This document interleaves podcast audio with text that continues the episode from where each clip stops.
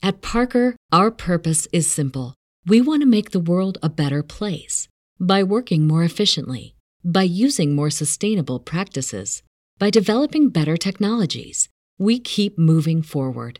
With each new idea, innovation, and partnership, we're one step closer to fulfilling our purpose every single day. To find out more, visit parker.com/purpose. Parker, engineering your success. Wilson, you sent the game-winning email at the buzzer, avoiding a 4:55 meeting on everyone's calendar. How did you do it? I got a huge assist from Grammarly, an AI writing partner that helped me make my point. And it works everywhere I write.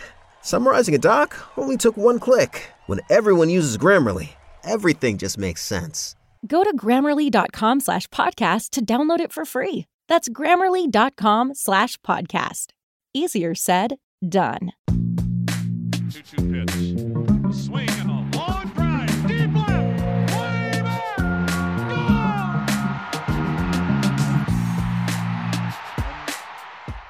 Hey, everybody. Welcome to another Baseball America podcast. I'm Kyle Glaser. We are more than six weeks into the minor league season. A lot has happened already. A lot of players have popped up. A lot of high draft picks have come out and shown well. Josh Norris has been traveling all over the country. He's joining us here today to discuss some of the top prospects he's seen so far this year. Josh, there was a lot of uncertainty coming into the year just in terms of what is the game going to look like in the minor leagues between 40 teams being eliminated, the fact that these guys have not played in a real game setting in over a year, aside from a couple of Instructs games. Just a lot of people weren't sure what was going to happen. And one of the things that has happened before we dive into individual players here is the level of play across the minor leagues has dropped fairly significantly. You've been out seeing a lot of games, a lot of different levels. I've been out seeing a lot of games, a lot of different levels. We've been talking to scouts all over the country, and objectively and measurably, the quality of play all across the minor leagues has dropped. I, have seen a lot more 87 to 89 on the mound this year. We're seeing walks and strikeouts increase. We have pitchers throwing with worse control. We have hitters making less contact than ever and swinging and missing more than ever. Defense is where it's been really noticeable. Plays just not being made that are, pretty basic ground balls type of stuff. Everything that we have become accustomed to in terms of, okay, this is what it looks like at AAA, at AA, at high and low A really has had to be recalibrated. And the consensus has been high and low A, the quality of the baseball is significantly lower. And double A, triple A, the sense is earlier in the year it was okay, but as we've seen more and more injuries happen, the better guys get called up a little bit. It's thinned out, particularly on the pitching side. Uh, now the word is AAA is, has gotten lower. Actually, it's worse than it was at the beginning of the year. In your travels across the country, does that square with everything you've seen? To a degree, yes. And you know, I I don't always look at it through that lens. I'm that's not an area I tend to focus on. I I I'm looking at if I'm watching a game, I'm generally looking at three or four guys, and if they're good, they're good. And there's if there's kind of goat rodeos going on around them, well, that happens. There have been more goat rodeos this year. Let's put it that way, and at places I wouldn't expect them. For example, we'll get into it later. I went to Bowie for one game to see Grayson Rodriguez, and in that game, there's a situation where Akron has a runner, I believe, on first, and he went to steal second, and Adley Rutschman pops up and throws to second, and would have been nice to get a pop time, but nobody covered, so it just went completely through into the center field. He may as well have been throwing it to the center fielder, um, and that runner wound up being the winning run. Uh, it was just like I don't see that that often where nobody covers second base at all. Just nobody moved and that's that's been the biggest thing. There's been a lot of, of, fundamentals that have just been missed, and and the reason I bring this up is not to make this podcast a complaint fest because no one wants to listen to that. But the reason I bring it up is every year we get this in the chats. Oh, is so and so ready to be in the majors? And the guy's in high A, and it's like no. No player in high A is going to be in the majors at the end of this season, with really, really rare exceptions like the Juan Soto's and Jose Fernandez's of the world. It, it's just jump is huge, and it's something that everyone always needs to take kind of a deep breath. Ooh, so and so's hitting 330 in high A. Are they ready for the majors? It means no, they're ready for double A, and that's the biggest jump in the minors to make. That's even more the case this year. And the reason I bring this up is the quality of play at all levels has dropped. There are a lot of balls that are dropping and getting through that are being counted as hits due to awful minor league official scoring that are not well, actually hits. Rule Th- well, Yeah, that- well, some of these. rule. Well, no, some of these. I mean, I was at a game last night where I'm not kidding. Four errors, like ball touching guys' gloves, clear errors, were, were called hits, and just because plays are not being made. So, uh, the point I want to bring up is, as we see big numbers this year in the minor leagues, everyone needs to kind of take a step back and say, okay, that's awesome. Obviously, it's better to see a guy doing well under the circumstances than not doing well. But I think in the past, a lot of people would see, oh, so and so is hitting 310 in double A does that mean he's ready for the majors? And in the past, it would be, well, you know, case by case basis. Maybe you want to see some things beyond just scouting the stat line, obviously. This year, the answer is a hard no, because that 310 they're hitting is not really a level that is going to be conducive to success in, against major league pitchers. The gap is really, really, really wide right now. So I think it's important to remember as we dive into players on this podcast, we talk about guys who look good, guys who are doing well. In the past, it was always better to keep it in mind that these guys need another year or two. It's not happening right away. But I think that's especially true this year where the gap is going to be larger. And I think everyone needs to kind of just take a step back when they see big numbers at low A, high A, et cetera.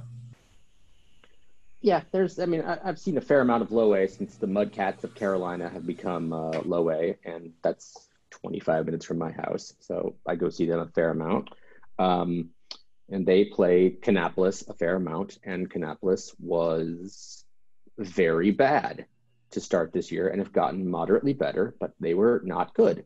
Um, in a nutshell, there were, I forget when it was, but there were consecutive balls, might have been consecutive pitches, where you hit a ball to the right field corner and it's on the warning track and it drops untouched. And then left field corner to the warning track drops untouched. And it's what? Guy didn't run into the wall, ball didn't hit the wall, ball just dropped. All right, well, this is not something you see often, but this team is very bad. Um, there's a lot of factors too. I think, especially especially at low A, where you've got some guys who, because you know you can only have so many people in extended spring training, if you want to get guys reps, um, are being pushed to low A before they're ready, and some guys who are still at low A who should not be there and are too old for the level, and a mishmash of everybody, most everybody who didn't have much of a season last year unless they were part of the lucky few to be at the ATS or did instructs. And there's a couple of teams that didn't do instructs at all. So there's guys, not that I've seen any of their guys, uh, didn't do uh, instructs also. They've been rusty. They've been doing whatever home workouts they can. So it's a it's a, a confluence of rust and inexperience and over experience and just and e- even with like instructs and the ATS, it's not the same as playing under the lights in front of let's say a few hundred people uh, or a few thousand people in generous cases. I don't think it's been as bad at the upper levels. Now, granted, I'm spoiled and I get to see uh, Durham, which until recently, Wander Franco, Vidal Brujan, Josh Lowe, uh, Drew Strotman, Joe Ryan. I was getting there. Luis Patino, Joe Ryan, uh, a lo- uh, Drew Rasmussen a little bit, uh, guys who are and and guys who are maybe 4A guys who are probably really good, but the quality of play at that at that particular club is always partic- is always excellent. I mean, they're they're spoiled. Like if it if there's a goat rodeo out there, it something's gone really wrong. And for those who don't know, a goat rodeo is when a series of errors combine and it becomes one of those things that you kind of cock your head to the side and ask yourself, what did I just see? Like it's a triple play that might be like two, six, five, three, four, two, or some nonsense like that. There's usually a goat rodeo involved.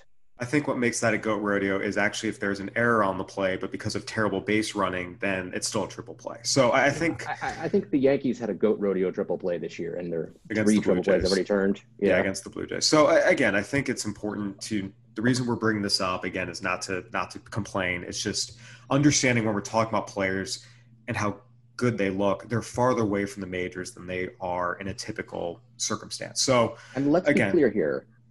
I'm I don't care. I do not care. You can go out there and have a three hour goat rodeo. We didn't have anything last year.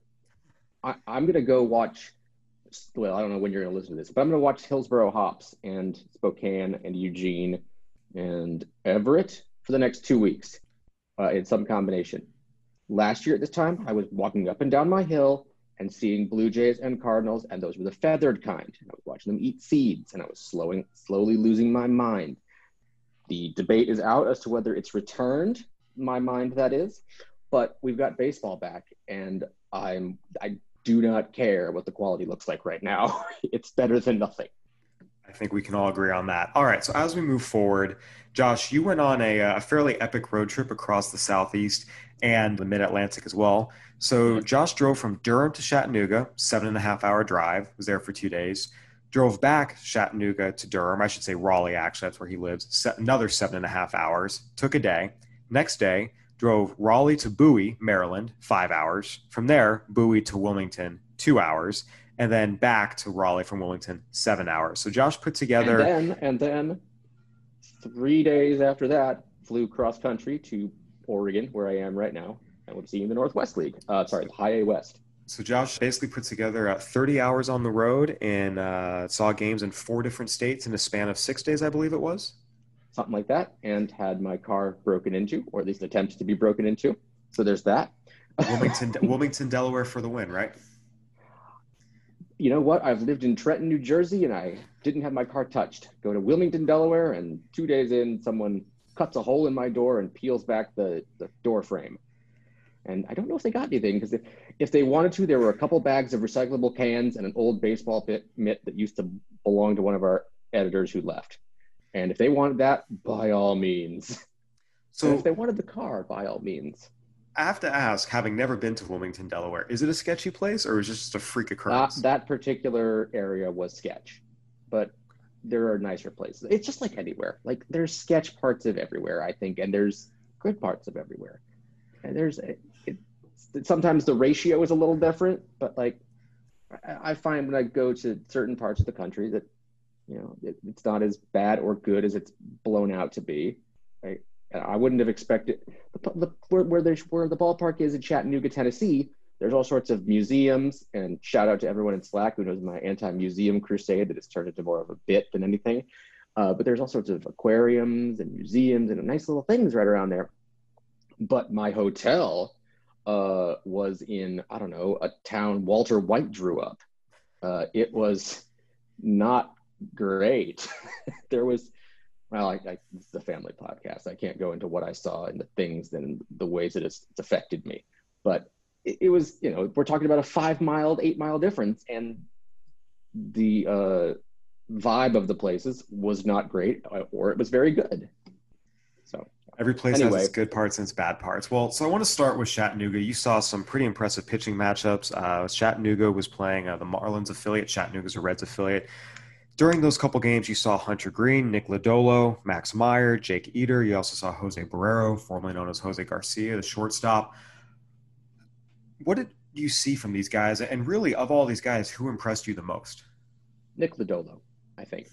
Um, granted, his outing was cut short because he had a blister occurrence in his previous start. Then he came back, and I guess the blister popped again, and he had to leave. He, he, was, he was as dominant as I've seen a pitcher this season, and then the blister popped, and a slider went you know, to the backstop.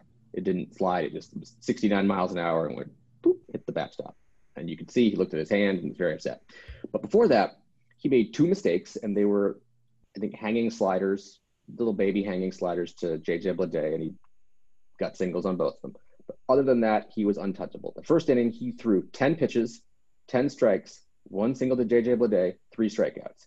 So three three pitch strikeouts and a first pitch single.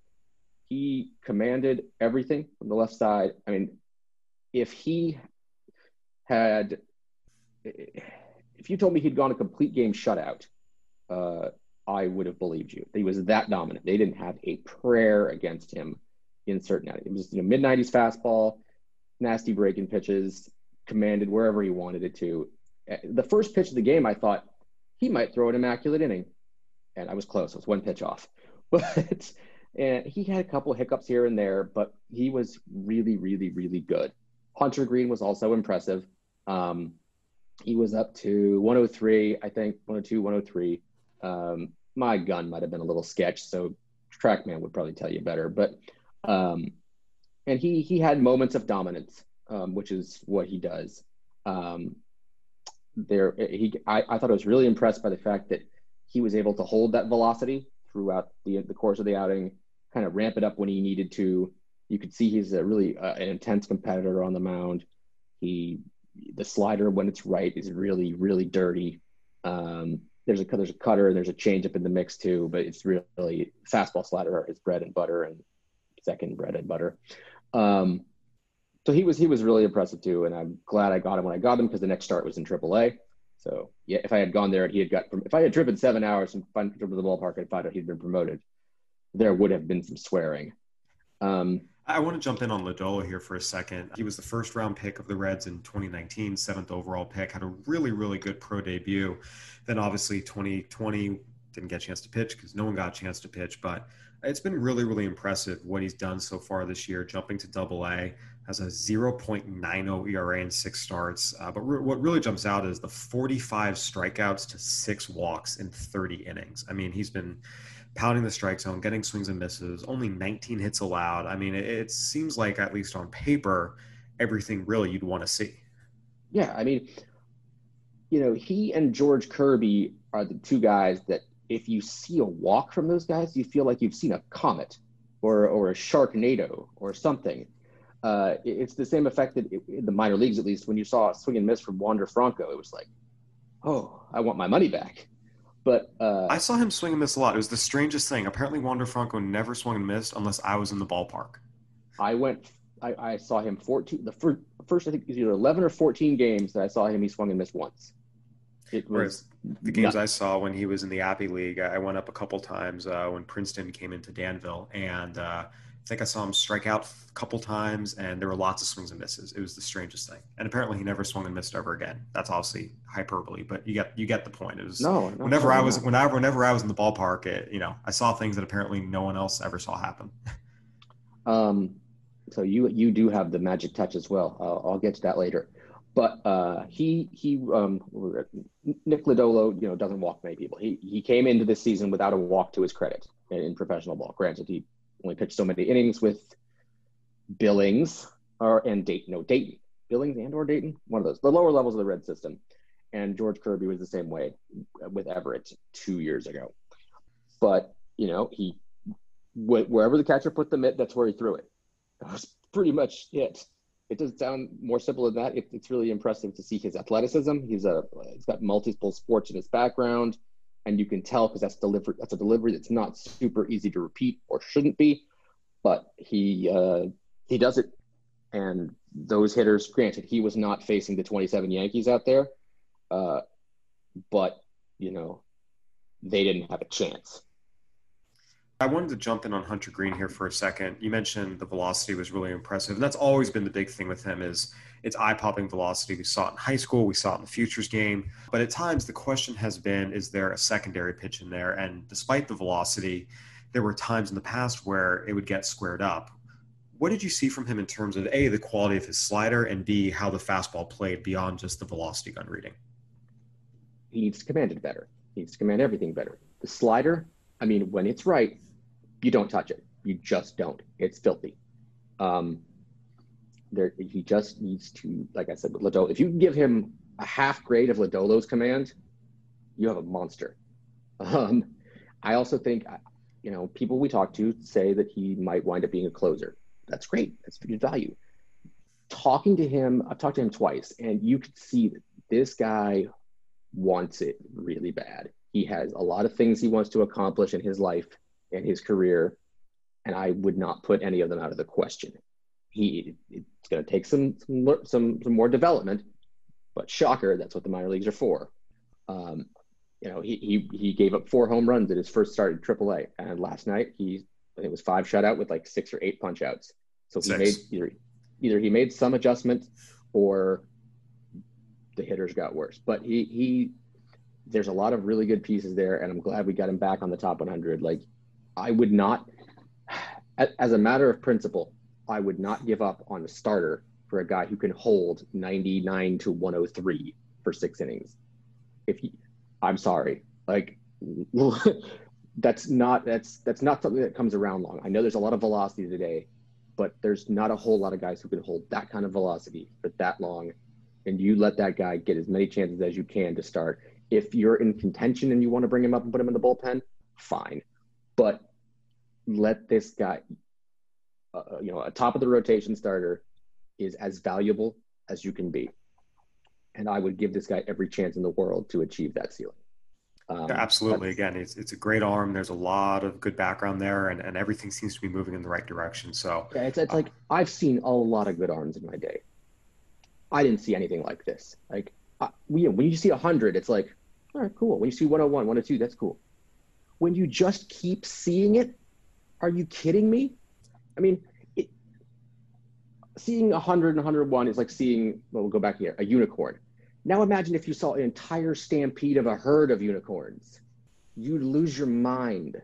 And that's kind of what I, it's to the point where you're like 100. All right, well, he's dialing it back. It's 100. And I did note too that it seemed like in big situations and against better hitters, he was getting those 102s and threes or 101s and twos. Like he was reaching back and getting it for the guys he really wanted to get and maybe even send a message like, yeah, I'm better than you.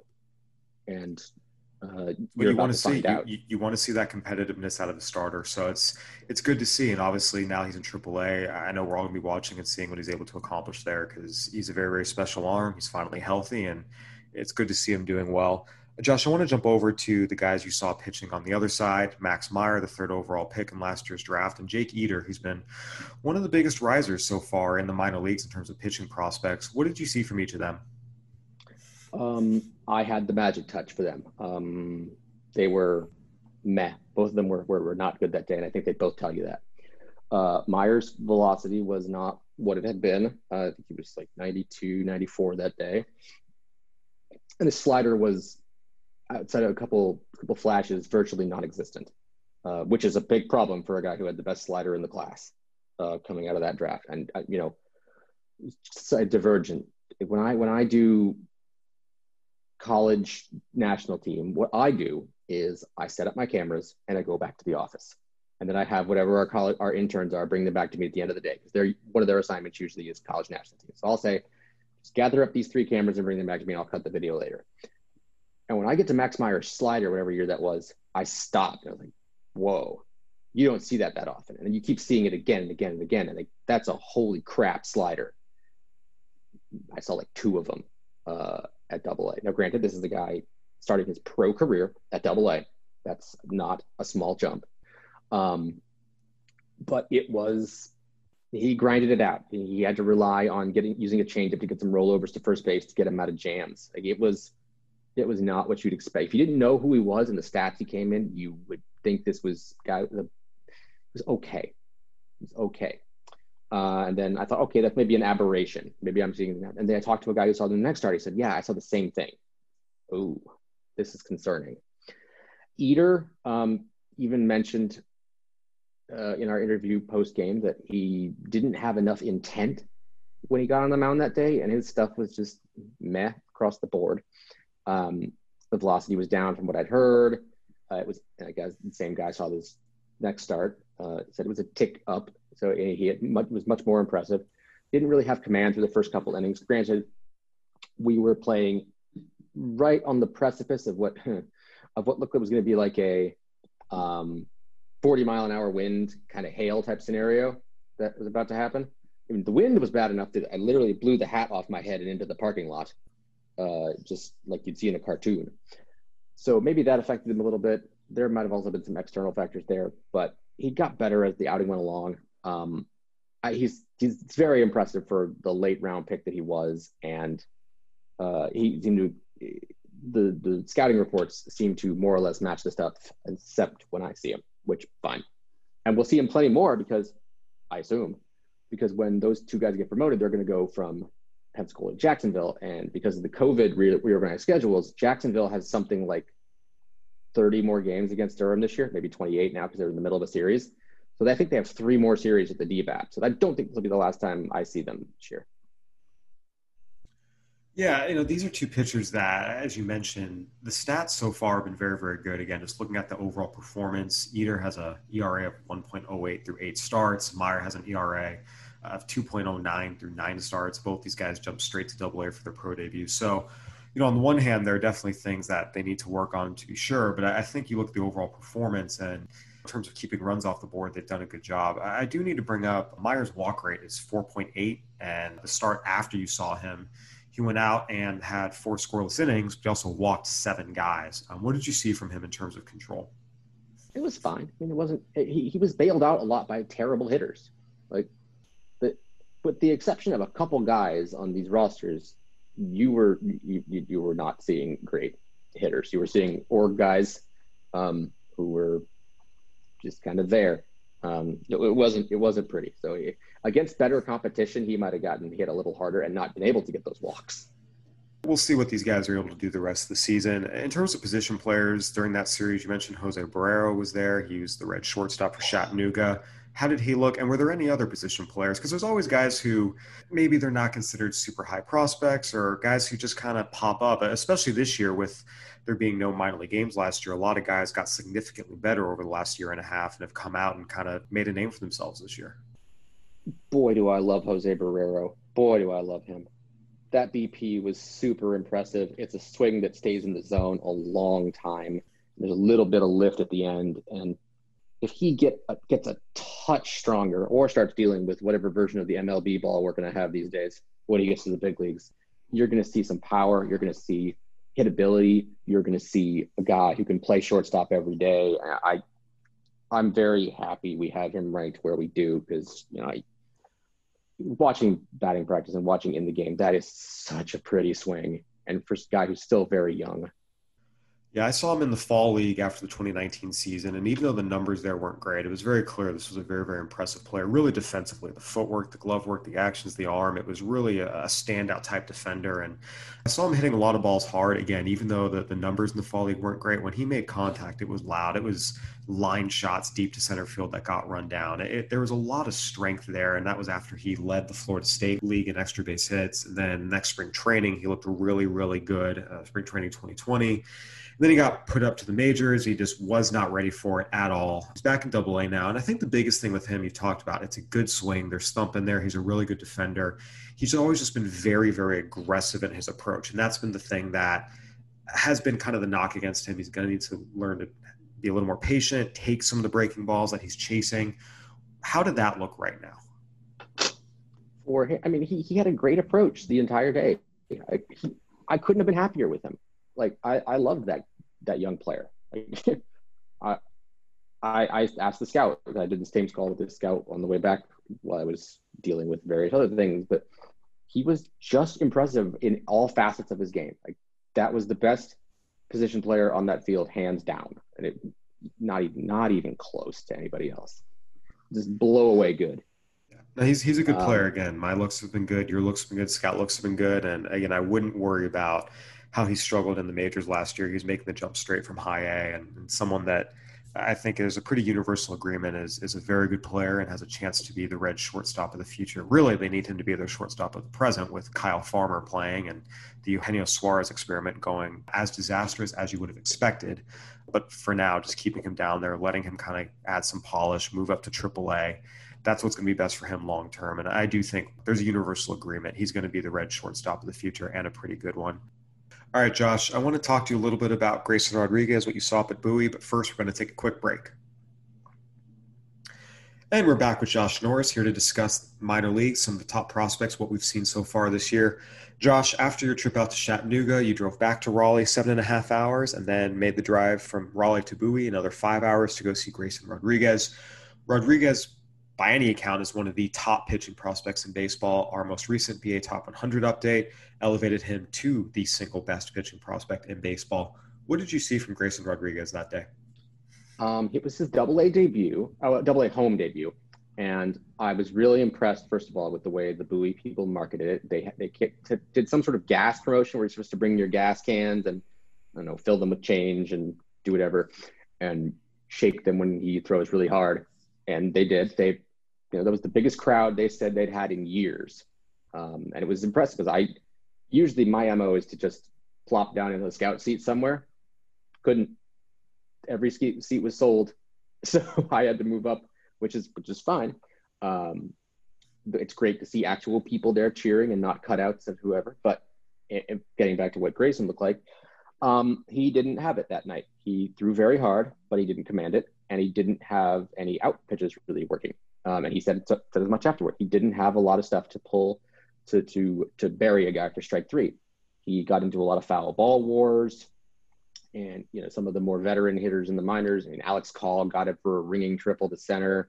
Uh, there was a couple other guys who. Uh, uh, Tyler Freeman ended his night with a triple. Good prospect in, in his own right. Um, but he just didn't have the signature Grayson Rodriguez stuff that night. So I, I got an uneven outing from him. You saw the raw tools every so often. You saw the the slider flash, you know, the the, the hammer that it is. Uh, the the fastball was, you know, um, hard. You know, touched touched 100 a couple times, uh, 97, 99 mostly, but it, it just wasn't all there for him that night. So I got a, an okay outing. And but like uh, Eder and Meyer, if you get to if he gets promoted again to AAA Norfolk plays Bowie, uh, or Norfolk plays Durham 8,000 times. And if he gets to AAA next year, they also play 8,000 times. They almost always start with Norfolk or have the second series at Norfolk. So I will see Mr. Rodriguez again. Um, was, I mean, it's one game. He was he was okay that day, uh, and the throw that went into center field was not his fault. So um, yeah, that was my experience in Bowie. Uh, Tyler Freeman looked pretty good too. That triple was really impressive. I think he made hard contact the rest of the day. Um, but it was a it was a it was a fun one day trip. Got to catch up with some scouts I hadn't seen in a while. Uh, one I haven't seen in years. Um, so I guess what I, what I've seen from some of those guys, Eder and Meyer and Rodriguez, is that they had to grind through outings. None of those outings were particularly bad. And I wrote a story that's up there at some point about that's a valuable piece of their development. I don't care who you are. I don't care if you're you're Walter Johnson. I don't know what to Walter Johnson. If you're the ace of all aces, whoever that may be at the given time, you're gonna have stinkers, and you have to learn how to pitch through them. If it's not a, an absolute disaster, you just you know you're you're a beer league softball pitcher for the for the day outing. You have to learn how to grind through five or six innings, give up two or three runs without your best stuff, and that's part of the development. And I've said it a thousand times, and I'll say it again the primary reason for the minors is development and sometimes that's that's struggle is is key just for hitters too. If you're in a slump and they're learning how to pitch you a certain way that's what this is for. You need to learn how to get around on the slider or the fastball inside or whatever. So i saw very valuable pieces of these guys development but you know i didn't get the uh, the dominating things i'm going to want to put every pitch of the outing on video or anything like that on twitter well, and again, it's important because a, lot of times we see this in the prospect world and even leading up to the draft. Guys get picked apart so, so, so much. Oh, he didn't have this this day. What does this mean? He really as good as everyone thinks he is.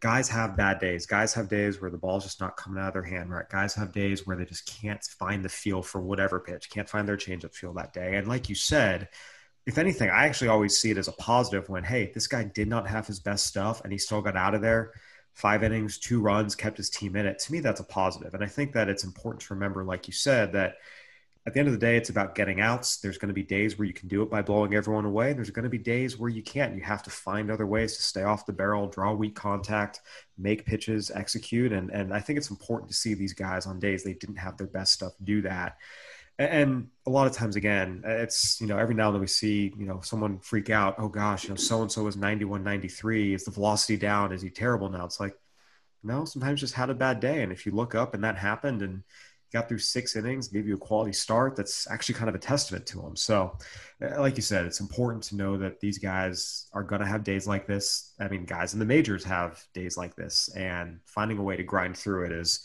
an important part of development. And honestly, I, see it as a plus for these guys. Uh, Josh, you finished your trip over at Wilmington where you saw a really intriguing position player group in the Mets system. The Mets affiliate was in town. You saw Francisco Alvarez, you saw Brett Baty, you saw Ronnie Mauricio. Who stood out to you the most there, and just what did you see during that series? Oh man, Ronnie Mauricio was so good.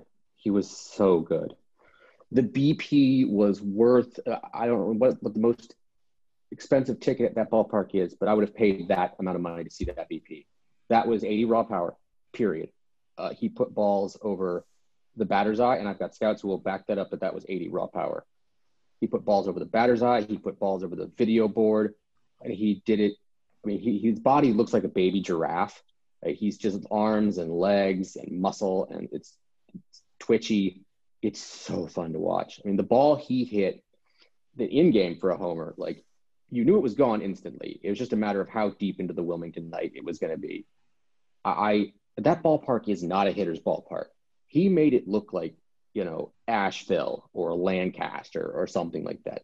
Just destroyed that ballpark. He was okay at shortstop, but what really what really stuck out to me. It, now he came into that series on like a two for twenty nine slump. He he has to work on swing decisions for sure, but he has the hands and muscle control and body control. He got fooled a couple times on off speed pitches, but he was able to keep the hands back and the body kind of he didn't you know let it all go where he could still get the barrel on pieces of on the ball and put it through. I think he put one through the right side and one through the left side for singles. And again, with this BP, and this is maybe I might have made more than this than I should have, but there were a couple balls where he hit off the top of the cage and it bounced down.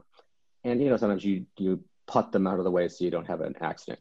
He waited for them to bounce and then he would hit them on the bounce and he barreled all three of them one to center, one to right, one to left. It was like, what?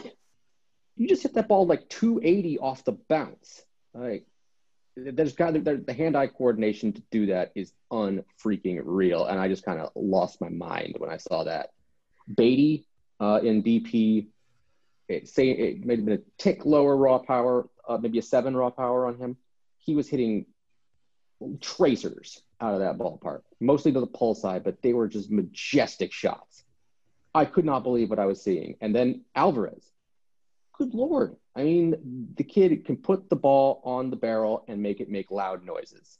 It was that that BP show was so much fun for three days. I, you know, you don't necessarily have to go see BP every day if you're going to see a series, sweet mercy. Like if you told me the game wasn't going to happen, I think I would have gotten my money's worth just by seeing the BPs of those guys. That was so much fun.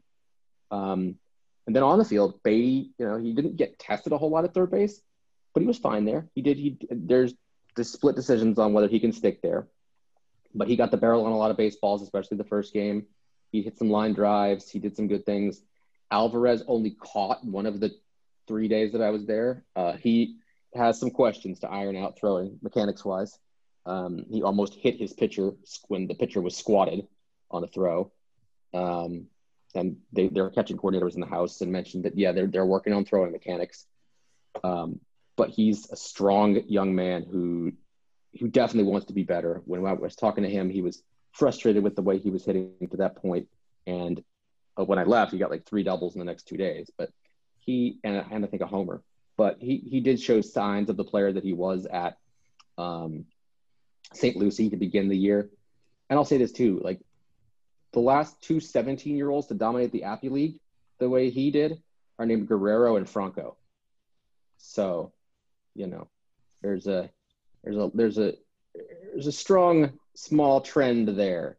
I, I, I early in the year I thought this is one of these next line of monsters that comes up and I it's going to take a little more work, but he's got such sky high potential. Yeah, basically, I loved I loved my three days there. Would would recommend maybe not stay at that hotel though.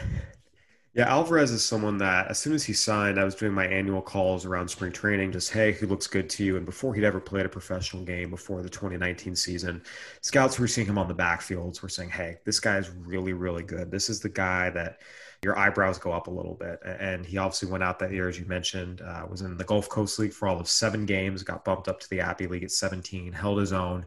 Seeing him this year again do some really good things, got off to a red hot start down at Port St. Lucie, quickly was bumped up to high A's in Brooklyn now, continuing to do some good things. Again, 19 year old catcher in the lower levels. There's a very, very high attrition rate for catchers. You always want to take a little conservatively with them, but there's no question he's someone that that a lot of people have liked pretty consistently for a long time. And he's the Mets' number one prospect for a reason. As we were doing the prospect handbook cycle last fall, uh, it became very, very clear that he was the best prospect in this system, and he's certainly living up to it so far here in his full season debut. I mean, 25 walks, 29 strikeouts in 122 at bats dude is 19, and between those two levels, he's at 336, 461, 590. Now the numbers at at, uh, at, at, at the high A are a paltry 284, 379, 554 with eight doubles and four bombs and a stolen base. Actually, I think I saw him get that stolen base now that I think about it. Um, he's so good. They're they're all so good. I, now, uh, we'll see what what their future holds, but that was as fun a series as I've seen all year. And I, like I said, I've seen a lot of Durham. I've seen the Wander Franco show. I put on Twitter like I saw him go one for six, and I lost my mind. I, I, had to be pointed out to me that he was one for six. He hit so many balls hard and made so many web gems.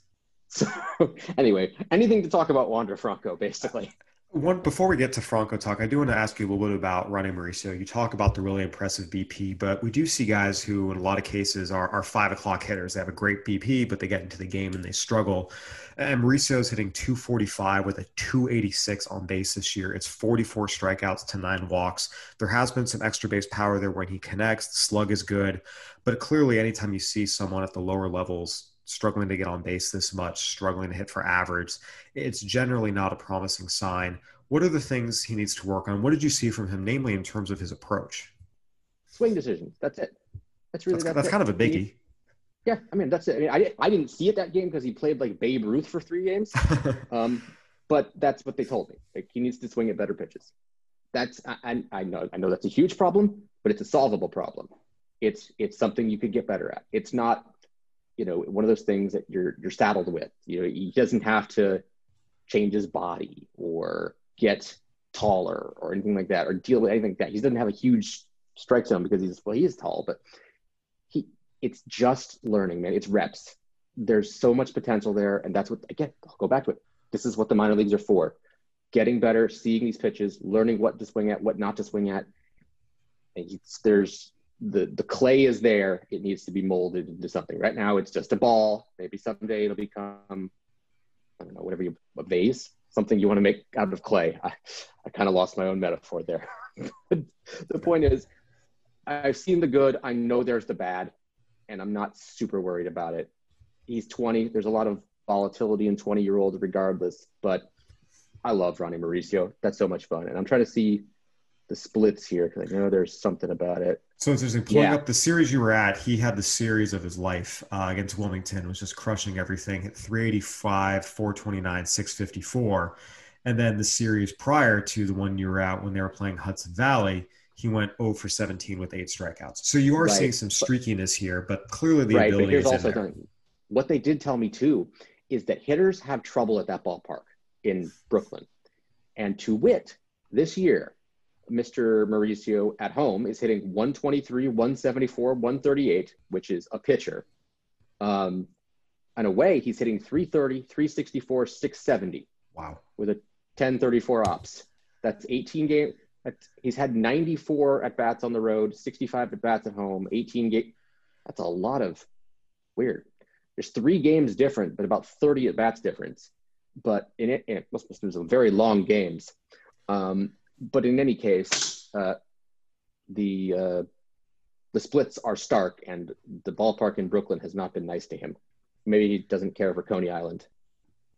Yeah, it's interesting. That is a pretty wide split. It'll be interesting to see how that plays out throughout the year. But as you mentioned, 20 years old, high A. There's there's a lot of development left, but there's clearly some talent there.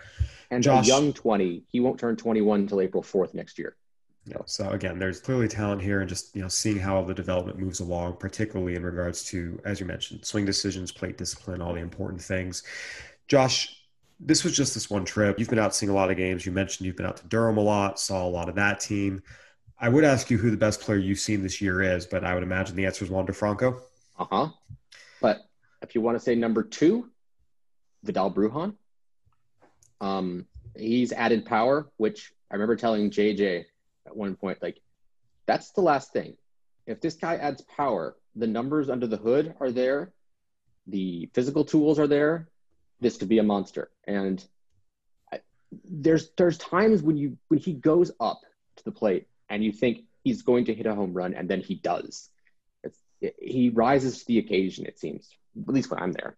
Maybe the maybe maybe I being there is the occasion. Um, he's he's he's very impressive. I love watching him. He can play all over the diamond. He's got offensive skills. I wouldn't be surprised if we see him in the in Tampa Bay at some point this year. oh man, he's so good. Josh Lowe is really good too. He can get to the barrel to all sorts of pitches. Um, what else did I see? I like Luis Patino if he learns to uh, that he doesn't have to throw 120 miles an hour and instead can throw 97 to 99 or whatever, 96 97. He'll be excellent. When he gets out of himself, it, it goes all over the place. But when he just does it nice and easy, I'm making air quotes here because I can't imagine anything 96 to 97 is easy. He's you, t- you don't touch him. And I saw him a Uh, lot. I saw him a lot in the Padres system when he was in Elsinore, and, and that's always been the thing with him. Fantastic arm, great kid, has the three pitches. Will show you obviously the explosive fastball. Will show you a plus slider. Will show you a plus changeup. But the biggest thing with him is just learning to dial back, kind of maintaining some consistency in his delivery. He'll kind of speed up and start. Everything will start moving a little too quickly on him. Just take a deep breath, calm down, stay within yourself. And we saw him make those strides. I actually wrote an article about that in 2019. The difference in the start of the season at Lake Elsinore versus the end of the season, how he'd really learned to dial back. His pitching coach at the time used the phrase harnessing his venom. He has, you know, called him kind of a baby rattlesnake where so much venom and he just tries to use it all right away. It's like dial it back, focus, execute your pitches, and you'll be okay. We've seen flashes of him doing that. And you're right, as long as he learns to do that, he can be a very, very special pitcher. It's a very special arm and, and a great kid. He's very smart. He, he's going to figure some things out, but you just need to kind of see that progression. And again, he's 21. He's already been in the majors. This is a very young kid. By no means is he a finished product. A lot of that just comes with time and experience and maturity. And the best arm I've seen this year, without doubt, is Cade Cavalli. I mean, that was you pinch yourself to see if you're if you're dreaming sort of stuff. Like I I don't think I've ever seen I mean, he he he looked like he's throwing about with as much effort as I would, like a, a ceremonial first pitch, but it was 96 to 99. What? And then you see the the hammer breaking ball and the changeup and the the absolute hate in his eyes for the the opposition. Like he struck out, he was either 11 or 13 that night, and I think he could have done more. Like I, there was a point where I think he was tinkering with stuff. It was like these these poor grasshoppers didn't have a chance. And he struck out 11 last night in uh, Harrisburg. He's got 19 whips in his first two Double A outings. Um, I'm fairly certain he's the minor league leader in minor league leader in strikeouts by a, a decent margin. Um, he he boy, he's got such a high ceiling. Oh man, he's he good. Yeah, Cade Cavalli was an interesting case last year in the draft because he was a big guy who threw really hard and the stuff looked really good. But one of the knocks against him at Oklahoma, and part of the reason he fell as far as he did in the draft, 22nd overall, was that the stuff just always seemed to get hit. It was one of those things where it's great stuff, looks good on radar gun, and whether it's lack of deception, lack of movement, whatever, it just seemed to get hit a lot more than it should. Now, once he got to instructs last year, we started hearing some very, very high praises from opposing scouts. We got it from within the national system. Lacey Lusk, who does the nationals for us, ranked him the number one prospect in the system. It was very, very clear as soon as he got to pro ball that there was some really, really special stuff here. And it seems like he's figured it out a little bit just because, again, the knock against him and the reason he fell to 22nd overall was the stuff just got hit a little more than you would have expected. Right. I mean, this year he's got 84 strikeouts in eight, 88 strikeouts. What? In 52 and a third innings. Come on. 82 strikeouts, 20 walks, 33 hits in 52 and a third innings. Come on. Stop playing. This is this is just freak nasty. I was I was really hoping I was going to get to see him against the the Mauricio uh, Alvarez Baty trio, but it turns out when you throw seven innings, no hit ball with 15 strikeouts, and they promote you. I mean, selfish, really. They did, the Nats officials didn't allow me to get him one more time, um, and I, I, you know, whatever. but anyway, once was enough. I should stop being greedy. Um, It's interesting you mentioned that one of the best guys you've seen in many, many years, and the guy who just makes you go, Are you kidding me? The guy that I still think about who did that for me, it was Tyler Glasnow when he was pitching for Indianapolis. Mhm. They came down to face Durham, and he was unbelievable. And you could see that there was going to be something really, really special here if he could just figure out a, a few things, you know, one thing here, one thing there. And it took him a little while, and he did. But it's just funny you mentioned Cavalli being the kind of guy that makes you go, you know, wow, what am I seeing? That was actually Glass now for me, and just a really, really tremendous pitcher. And clearly, it took him going into a new system to figure it out. Funny enough, in the Rays system, but it, it was pretty special what Tyler Glasnow was able to do. That for me is my all-time best guy I saw in the minors. Mine uh, no one will ever top jose fernandez. Never. Not in a thousand years what i saw. The, the, the first time i saw the only time i saw him. There nope. Sorry. I don't care who you are. You're not besting him. That was the most unbelievable electric what you saw in the majors when he was there is what i saw in the minors at low a it was unfreaking believable from start to finish um, and the outing didn't it wasn't one of those 20 strike 20, 15 strikeout with, you know, no hits or whatever. But I mean, the, the baseball moved like it was possessed. Uh, it was nuts. Anyway, uh, again, nothing, anything to talk about Jose Fernandez, RIP.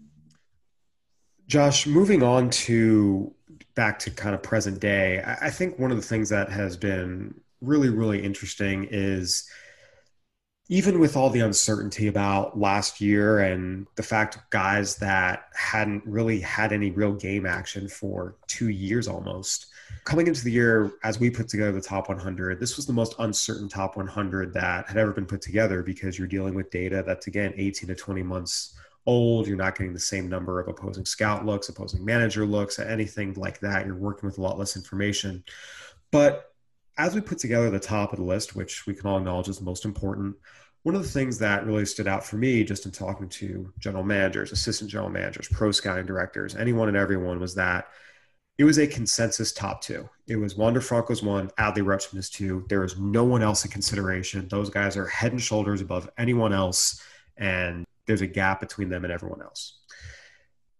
The number three spot was where you started to get a little bit of when we sourced out the list that, that we put together with Julio Rodriguez at three. What came back pretty often was that's fine. He's absolutely worthy there. But I also could see CJ Abrams, who we had number 11, being there. There was a sense that that 3 to 10, 11 group in a lot of ways was kind of interchangeable. Julio wasn't wrong there at number three, but it was a, a much smaller gap again. There's a very clear one, a very clear two as you got in that three to 11 range, there were a lot of guys who you felt like you could put there and no one would object. Like, yeah, no, that's fair. I mean, there wasn't a whole lot of separation there. And as the season has gone on, we've talked about who are the best players you've seen. You mentioned Wander Franco and Vidal Brujan, and talk about some of the best players I've seen. Julio Rodriguez is on another planet. I got to see him during the Americas qualifier for the Dominican, facing guys who had major league time. In some cases, were signed by major league teams shortly after the tournament, or in some cases, are part of major league organizations. Who guys who in AAA throwing 96 that have been in the big leagues within the last year or two, and he completely held his own. This was a ridiculous young player, the type of guy that makes you go holy expletive.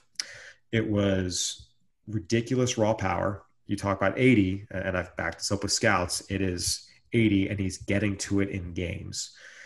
But the thing that really stood out is there was a lot of contact made. This wasn't a big guy who just swings hard and swings and misses a lot. And when he occasionally makes contact, the ball goes out. He made a lot of contact. The outs were very, very, very hard. He gave himself a chance every at bat. He made adjustments. Of course, there were times he swung and missed badly, but he never swung and missed badly again. He made an adjustment the next pitch and punished it. And I think the thing that really stood out to me also was seeing his athleticism in right field. He moved really, really, really well and I talked to a scout the other day who got 60 time on him. And anytime you have a guy who's this big, this physical, who moves like that, that athleticism, that strength, that youth, that's when something special happens. And I think what's been interesting for me is as the season has gone on, talking to scouts, seeing guys ourselves, uh, I think having Julio Rodriguez at three I've grown more comfortable with that. And talking to scouts around the game, they have too. That Julio has really separated himself. Again, CJ Abrams is really, really good. Jarred Kelenic is really, really good. Spencer Torkelson's really, really good. But what's come up is, yeah, Julio has separated himself and become the very clear number three behind those two. And for me, he has been the best player in the minor leagues I've seen this year with room to spare. Yeah, I mean, I, I've, I've never had the good fortune of, well, I, I've very rarely seen him. Like I saw him one game when he was with West Virginia when he was with Green, when Greensboro came in, and I just whatever reason, whenever I saw his team in the fall league, he was either out of the lineup or hurt, so I did not get to see him a lot. But from the numbers and what we hear from people, I think when we do the list next year, uh, assuming everything goes to plan, he's the number one prospect in baseball. I wouldn't put him I above Adley. I, I, I would- I, I don't I would. expect. without question. I think this is a five tool superstar. I think this is going to be the face of that franchise for a long time. We're looking at two players who have a chance to be perennial MVP candidates. And again, that's just not me and Josh spitting our own opinions here. This is talking to high level A little bit evaluators. it, these, but yeah. these, but these are these are these are guys who've been doing this for years. I mean, people are throwing 70s on these players. Guys who are shoe-ins to start the All-Star game every year, are top 10 MVP finishers many years in a row in their prime the face of their franchises. And both of these guys are truly exceptional players. But seeing Julio this year again, it, it was the mix of how much contact he's making. It was his ability to play up to the level of competition and hold his own against guys, AAA major leagues. It's the ability to just do everything. Again, it's not even like he's just a big power hitter. He makes a lot of contact. He plays a really good right field. He moves really well. He's big. He's fast. And oh, by the way, he plays with that joy and passion that Fernando Tatis Jr. plays with. That just makes him so much fun to watch. And also, it makes him a presence on the field. I mean, again, a lot of the energy Tatis plays with that directly correlates to his success. And it's the same thing with Julio. This is a really special player. And that for me has been the guy this year that, again, just makes you go, you know, there's a lot of guys who make you go, oh, wow, this guy's really good, or raise your eyebrows. There's a very, very, very few select players every year who make you go, holy expletive. Ronald Acuna was a holy expletive player for me.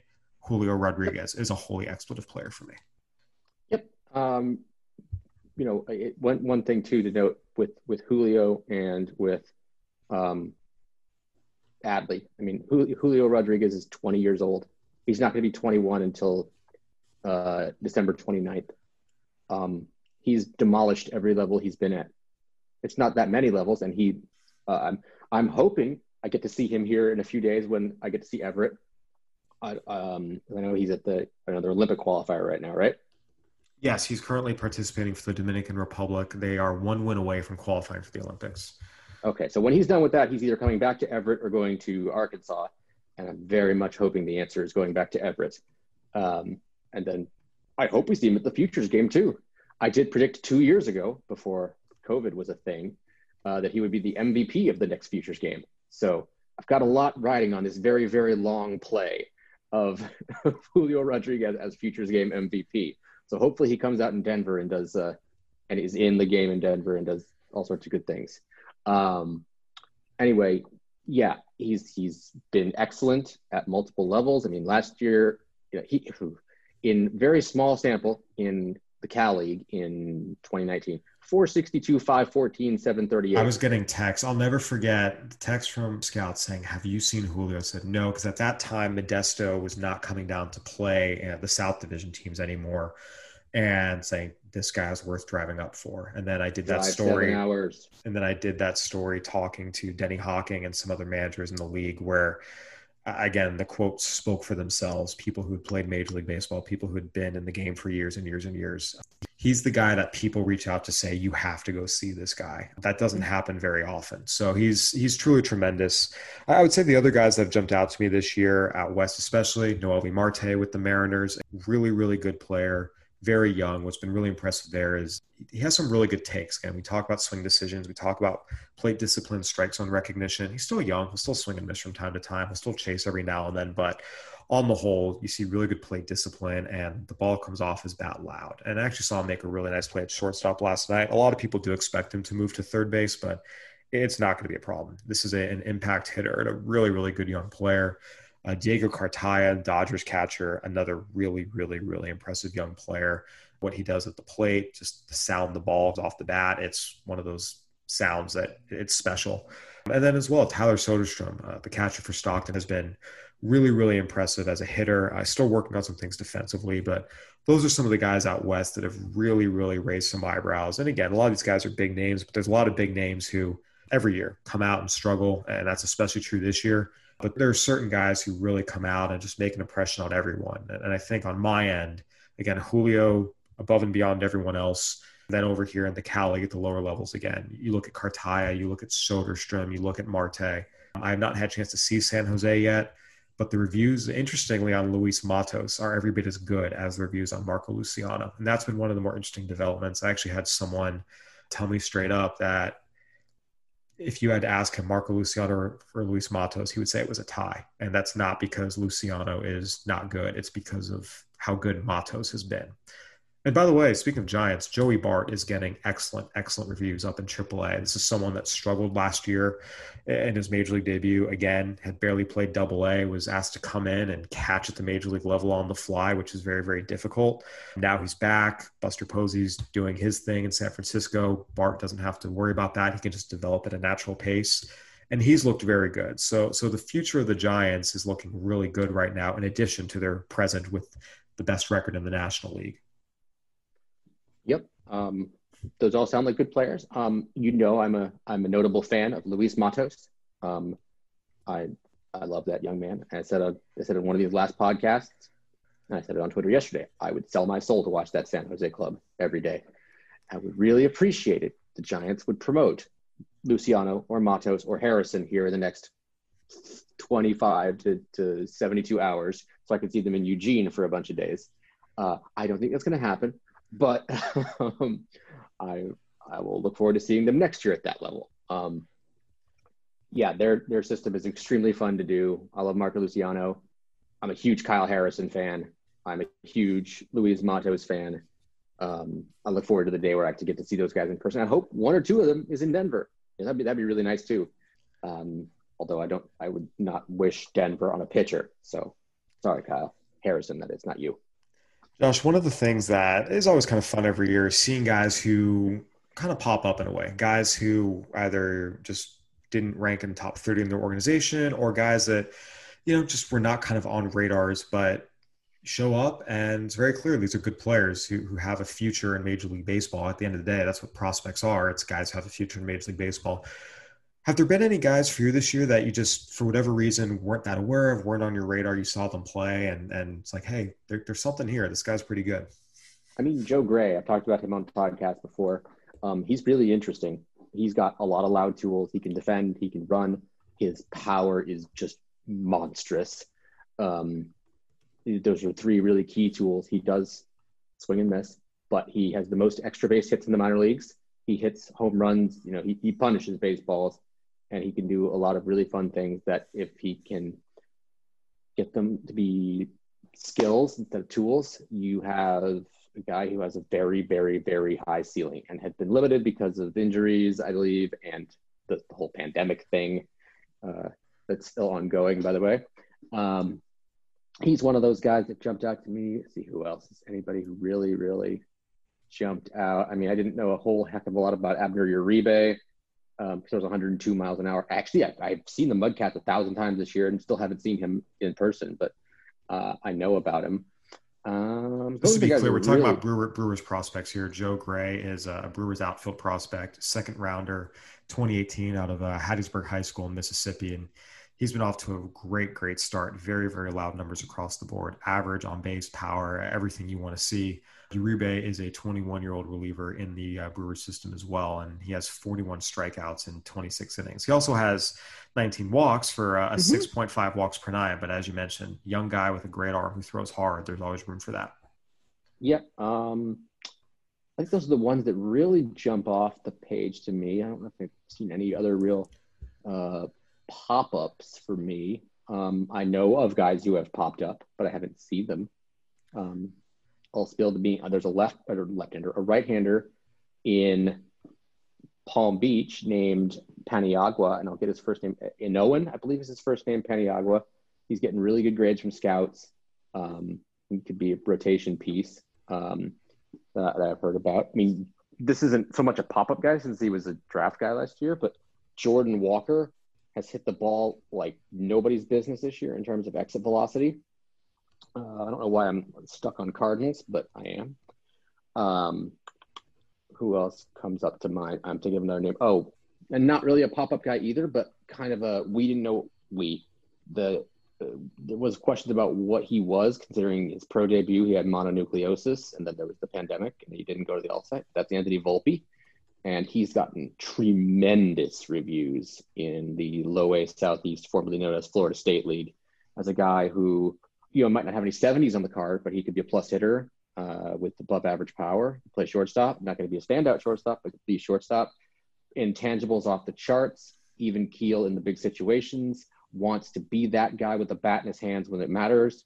Wants to learn as much as he can, and this guy has jumped immeasurably since the season has begun. I'll stick with the Yankees. There's a guy named Stephen Ridings who throws the hell out of the ball, 99 to 101, 102, um, and is uh, he's got doing really well this year at the end of games for um, for Double A Somerset. Uh, let's see who else really comes to mind. Uh, those are really the ones I'm thinking about off the top of my head. Who do you have in mind? Yeah, two guys for me, and they were actually guys who were playing for Team USA. The first was Luke Williams, Phillies prospect. Um, the Phillies are not one of my organizations. I never really had you know Eastern League coverage or Sally League coverage or, or, really you know I saw Lehigh Valley when they came in to play Durham, but uh, just really had very little familiarity with the Phillies system just because again they're not one of my systems and I, I, never really saw many of their affiliates play. So I really I had honestly never heard of Luke Williams before the tournament before the Americas qualifier. The first time I'd ever heard his name was when Team USA released their roster. And seeing him during that tournament, it was really, really, really impressive. This guy who had really, really good at bats, consistently hit the ball hard on a line, actually hit a home run, played a really, really good left field, fast base runner, was an aggressive base runner, but smart. I mean, uh, it's a really well rounded player who did a lot of things well. Good at bats, hard line drives. And he went into that tournament expected to be kind of a at the bottom of the order, play multiple positions, you know, maybe start against some left-handers. And he ended up being Team USA's leadoff hitter and was one of the best hitters on that team, better than Jarren Duran, better than Triston Casas, better than a lot of these position players in terms of performance. And I'm not saying he's better than both those guys in terms of his major league future, but for a guy who literally did not rank in the top 30 in one of baseball's worst systems with the Phillies, uh, this was someone who really jumped out. I mean, again, he could run, he could run the bases, he could play defense, he could hit for average, you know, consistently got on base. There was a lot there. And two days after the qualifier ends, he got called up by the Phillies and they've played him as their starting shortstop. They've put him in right field. They've moved him around the diamond. He's had some big moments, including a walk-off home run for his first big league home run. I mean, again, just just a good player. And, and talking to scouts about him, it's like, yeah, there's absolutely home on a major league bench for this guy. You know, does he start every day in the major leagues? Probably not, but – this is a good player who can do a lot of things for you. And so that was a guy that really, for me, literally went from a guy I'd never heard of to this guy's a really good baseball player. And there's definitely room for him in the major leagues. And, we're seeing that. He's in the major leagues right now, and the Phillies are using him as much as they need. And the other guy on that USA team that, again, guy I'd never heard of because not one of my orgs, they don't play in the league I cover either. Uh, Mark Kolozsvary, catcher in the red system, smaller guy, all about 5'8, 180 and it was huge power. He was hitting home runs in games off the batter's eye in FSL parks. It was really, really impressive to see how much power this guy has. His legs are crazy strong. The other thing that really stood out is he put Tim Federowicz on the bench as the starting catcher. I mean, he won the starting catcher's job. He handled the young starters on Team USA really, really well. Matthew Liberatore, Joe Ryan, Simeon Woods Richardson, and also the veterans. You know, talking to some evaluators are out there, they said – a lot of the veterans, I mean, their pitch making ability was really, really good. And they gave Kolozsvary a lot of credit for that. He handled a diversity of arms. You know, Mike Scioscia is Team USA's manager, and anyone who covered the Angels for a long time understands Scioscia demands a lot from his catchers. Doesn't matter the setting, he's going to demand a lot. The fact that Mark Kolozsvary put Tim Federowicz, who's a very good veteran defensive catcher, on the bench essentially tells you a lot. So, so those are the two guys for me. Seeing Luke Williams, just his versatility, everything he could do, and and Kolozsvary, the power he possessed in a small frame, and then what he was able to do defensively in terms of guiding those pitchers and really just managing the game. He also provided a little bit of a spark for that team in the eight spot in the order. Those are two guys that again just literally went from I had never heard of them to there's a spot in the majors for these guys. Again, are they going to be starting every day on a first division team? Uh, probably not, but I mean, is there room for these guys to, to get to the majors and stay there? Absolutely. And that's what being a prospect is. And, and those are two guys that for me, I thought really, really jumped out. One guy I saw last night, I went to see Lake Elsinore versus Modesto. And uh, Lake Elsinore came out with a reliever in the ninth inning who was an NDFA signing last year named Chase Walter. Six foot seven right hander was pumping 96 with 87 to 89 mile an hour sliders. And I've seen this a couple times. We saw last year the shortened five round draft that a lot of guys who normally would have been drafted sixth, seventh, eighth round were signed as NDFAs for $20,000. And I've noticed the NDFA group is pretty talented. I've seen a couple pitchers, especially. I'm like, I can't believe this guy was an NDFA, and he wouldn't have been if not for last year's shortened five round draft. But seeing again a six foot seven righty pumping 96 with 87 mile an hour size for strikes, by the way, not like he was all over the place. I mean, just boom, boom, boom, sit down, done, good night. Guy, I only knew the name because I remember inputting his name into our NDFA tracker last year. Minor league reliever, low A. You don't want to go crazy. But I think just seeing that stuff from an NDFA, especially, even understanding the circumstances, definitely makes your eyebrows raise a little bit. And that's the fun of the minor leagues. Um, if it was just top 100 prospects and they performed as such, then it would be kind of boring. But seeing these guys who you'd never heard of, I mean, that's why I like going to the AZL. Well, I've never been to the AZL, but I want to.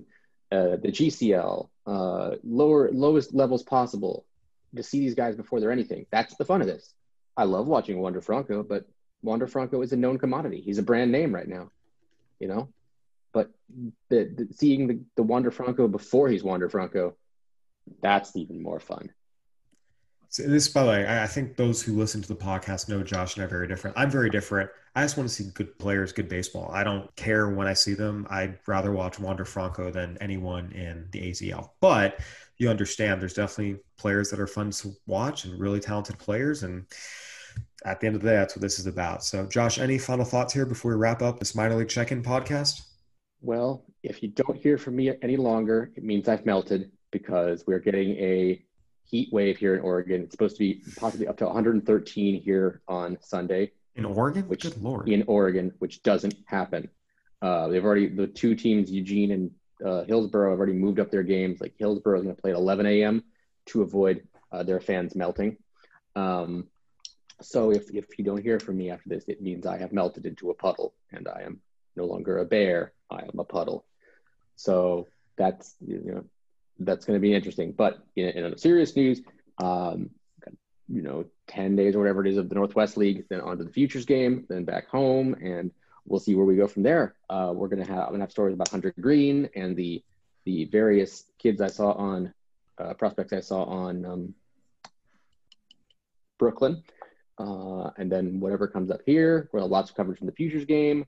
Uh, there's going to be midseason prospect reports coming soon, uh, an updated midseason top 100, uh, I'm sure a lot of other stuff that I'm not thinking about.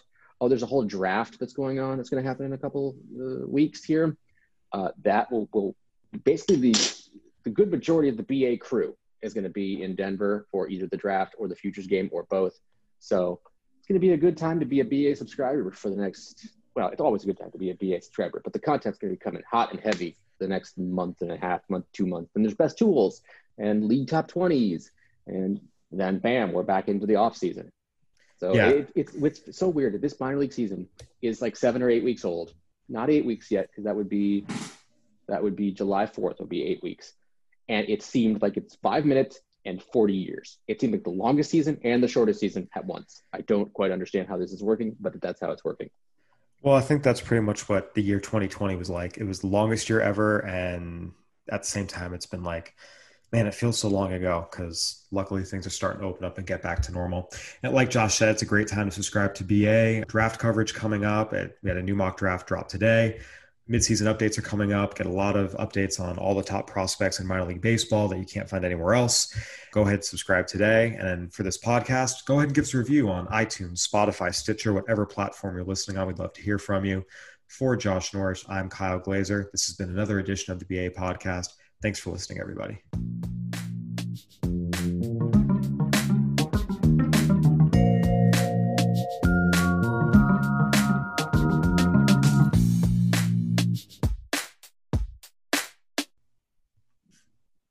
At Parker, our purpose is simple. We want to make the world a better place by working more efficiently, by using more sustainable practices, by developing better technologies we keep moving forward. With each new idea, innovation, and partnership, we're one step closer to fulfilling our purpose every single day. To find out more, visit parker.com/purpose. Parker, engineering your success. Wilson, you sent the game-winning email at the buzzer, avoiding a 4:55 meeting on everyone's calendar. How did you do it? I got a huge assist from Grammarly, an AI writing partner that helped me make my point. And it works everywhere I write. Summarizing a doc only took one click. When everyone uses Grammarly, everything just makes sense. Go to grammarly.com slash podcast to download it for free. That's grammarly.com slash podcast. Easier said, done.